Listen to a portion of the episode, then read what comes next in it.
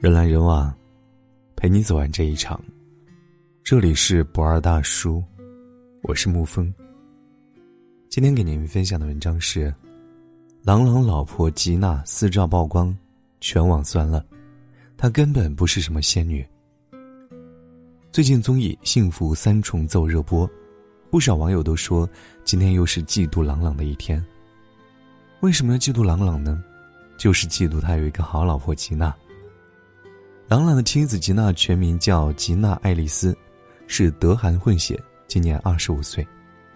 她不仅是位优秀的钢琴家，精通至少五种语言，身材好，亲和力还强。前几天，吉娜穿旗袍的照片登上热搜，围观群众再次感慨起了吉娜的好身材。要知道，旗袍对身材的要求很高，但吉娜穿上去真的毫无压力，完全展示了自己的好身材。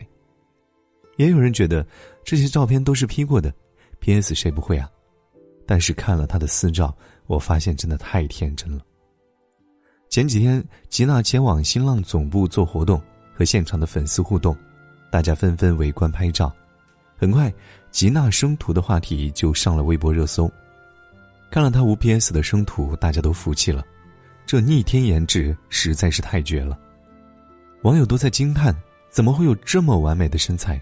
实在太酸了，人间芭比，蜂窝腰，不少网友都感慨：这么好的身材到底是怎么练出来的？一九九四年八月，吉娜出生于德国威斯巴登市，德韩混血，四岁开始学钢琴，八岁就登台进行钢琴独奏表演。二零零九年，十五岁的吉娜举办了个人首场钢琴独奏音乐会，并赢得了业界的关注。二零一二年，他仅仅十八岁，就和柏林爱乐乐团以及指挥合作，在柏林爱乐大厅首演。要知道，能在德国柏林音乐厅举办音乐会的，都是像韦伯、李斯特这种世界级的著名钢琴家。所以，别以为吉娜没实力，只是靠着朗朗才出名。二零一九年一月，他曾在深圳音乐厅举办过演奏会，就因为观众掌声太过激烈，返场一次。当时还没有人知道她是郎朗的女友，大家纯粹是因为被吉娜的表演所打动。在二零一九年六月，他和郎朗的婚讯传出，大家才知道郎朗娶了这样一个好老婆。因为是德韩混血，所以吉娜的脸融合了韩式的温婉甜美以及德式的深邃立体五官，说是芭比娃娃一点都不为过。最重要的是，身材好到爆炸。试问，有多少女生不想拥有呢？不少网友都在开玩笑说，看了朗朗和吉娜的合照，吉娜的腰围和朗朗的头围应该是差不多的。别说网友羡慕，就连一向见多识广的女明星也对吉娜的身材赞不绝口。有一次参加活动，刘涛和吉娜在后台相遇，刘涛一看到吉娜的身材就忍不住直接上手去量吉娜的细腰，摸完之后。刘涛激动的回头和身边的人分享，眼里都是惊讶和羡慕。你看这腰真的好细啊！完了还要摆摆手，人家这么美，我们减肥都没用。但吉娜是不是天生就这样的好身材呢？当然不是。曾有一组吉娜的旧照流出，当时的吉娜和现在有很大的区别。当时吉娜只有十九岁，整个人还没有长开，脸上还有点婴儿肥。身材虽然也不错，但曲线不是很明显，和现在相差甚远。最重要的是，当年她看起来还没有什么自信，站姿给人一种驼着背，很没有气质，仪态不好看的感觉，和现在真的是天渊之别。看过她以前的身材和现在的身材做对比，不少人都会心生羡慕。她到底是如何练出现在的好身材的？其实这一切并没有什么秘密可言。吉娜的好身材固然有天赋的加成，但是更重要的是年复一年的自律和勤奋。她曾在节目中就分享过自己健身的秘诀：每天坚持去健身房运动、跑步、深蹲。如果早上有工作，就早点起床，提前去健身，务必保证每天有一小时的运动量。饮食更不用说，她在节目中给朗朗做了面，朗朗很快吃完了自己那一份。吉娜却只吃了一小口就停住了。出去吃火锅，大家都很欢快的吃肉，吉娜只是吃一点清汤就不吃了。管住嘴，迈开腿，简简单单的六个字，就是吉娜打造出一副好身材的秘密。更不用说，作为一个钢琴演奏家，她每天还要花上几个小时来练琴，有时候为了一个细节就能练上许久。与其说吉娜是仙女，不如说，她是活出了自律的样子。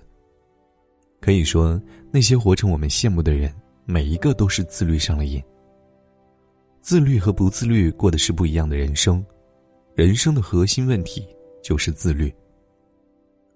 最近流行了一个词语，叫做“朋友圈式自律”，指那些总爱在朋友圈励志要减肥，但最后连几天都坚持不了的人。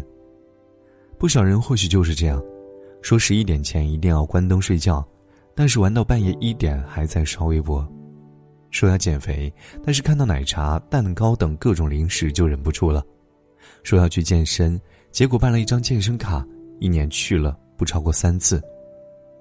如果这样的场景也曾在你的身上出现过，那么你也只是在朋友圈假装自律。你从没有认真活过，就别怪生活对你刻薄。你不自律，任谁都救不了。加拿大有一部短片叫《人生最后十年》，它向我们展示了自律和不自律两种生活方式，会如何把我们引领上两个截然不同的人生结局呢？当你年纪大了。你是想穿着运动鞋去公园慢跑，还是步履蹒跚的爬下病床呢？你想骑着自行车去到处看风景，还是坐在轮椅上被人推着走？你是和家人一起愉快的用餐，还是无力的躺在椅子上等待别人来喂食，连喝口水都费劲？如果你一次又一次的放纵自己，那你以后就一定会沦落到身体虚弱、只能被他人照顾的境地。多吃一口蛋糕，晚一点睡觉，看着是那么的快活，其实是为自己的身体埋下了定时炸弹。任何事情都因为克制而长久，正如在一档韩国综艺中，一个热爱健身的艺人分享了自己的养生之道。这世界很美好，需要长长久久的享受才行。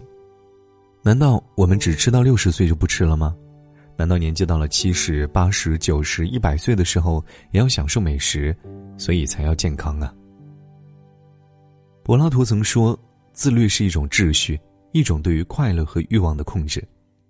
学会自律，带给你的不仅是更加完美的状态，更是一种生活态度，说明你能够在诱惑面前依然能够保持足够的自控力。人们常说自律带来自由，说的就是这一点。”不放任，不沉沦，有能力和毅力掌控自己的生活，这样的人生才能有好运相伴。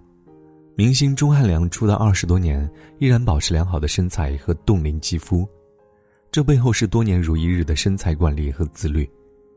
每天凌晨四点半，他就会起床跑步。他曾在微博上晒出自己的一日三餐，全部都是素。早餐是一片吐司加鸡蛋。外加几颗蘑菇和圣女果，午餐是一盘蔬菜搭配意大利面，晚餐是自制蔬菜沙拉和燕麦点心。为了保持状态，他很早就睡觉，休息的时候也不玩手机，而是专心看书、健身、背单词。正因为有着极高的自律精神，钟汉良能够在出道二十多年后，依然保持高人气。正如美国总统罗斯福说的那样，有了自律能力。没有什么事情是你做不到的。要知道，我们往往不是出生在罗马，没有别人艳羡的天赋和本钱。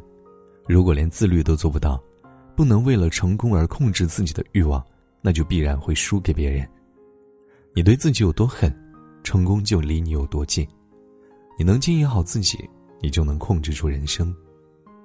说到这里，或许你会说，道理我都懂，但要怎么做呢？其实，想要做到自律并没有那么困难。知乎上有不少网友都提出过自己的见解，我就为大家总结其中被认为最有效的三点。第一，远离坏习惯的源头。很多人爱玩手机，就是因为手机在自己跟前；爱吃零食，是因为零食就摆在自己的桌面上。美国心理学家戴德蒙建议，如果你想改掉一个坏习惯，就要避免接触引起它的暗示。比如工作时不想让自己玩手机，就把手机放进包包里；不想让自己乱吃零食，桌面上就不要放零食。总而言之，一句话：眼不见为净。第二，目标要尽可能的明确细化。减肥二十斤就比不上我今天下班后去健身房跑步二十分钟。十点睡觉就比不上十点洗好澡，九点敷好面膜，九点三十关电脑，手机关机放在柜子里。这些例子都是前者空泛，后者明确易于执行，这样你就会更容易让自己做到。第三，寻求支持。自律是一件很困难的事情，所以你可以向周边的人寻求帮助。形成一个支持小组，让他们来帮你。有一句话说得好：“一个人走路走得比较快，一群人走路走得比较远。”之前加入一个早起群，成员们每天八点就开始在群里催大家早睡，早上五点就开始打卡，大家互相加油打气，这样我也养成了早睡早起的习惯。总而言之，想要做到自律，并不是一件容易的事情。但如果你坚持了下来，形成了习惯，它就会给你的生活带来翻天覆地的变化。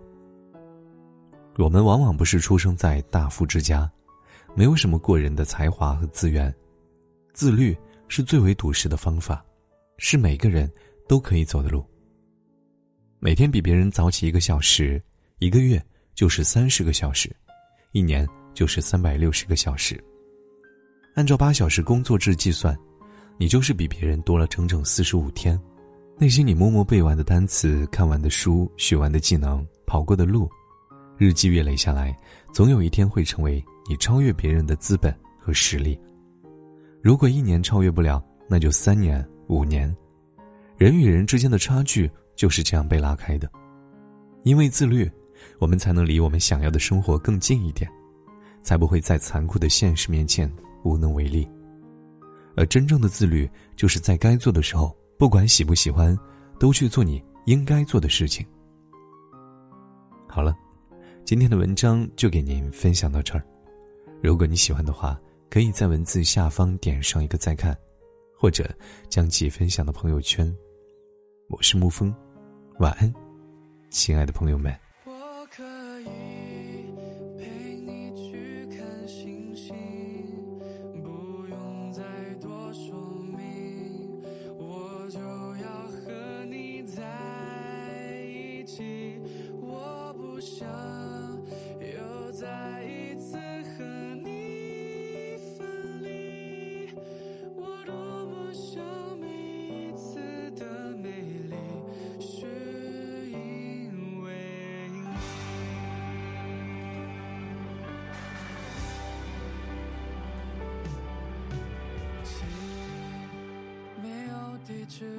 心，这样的情绪有种距离。你放着谁的歌曲？是怎样的心情？能不能说给我听？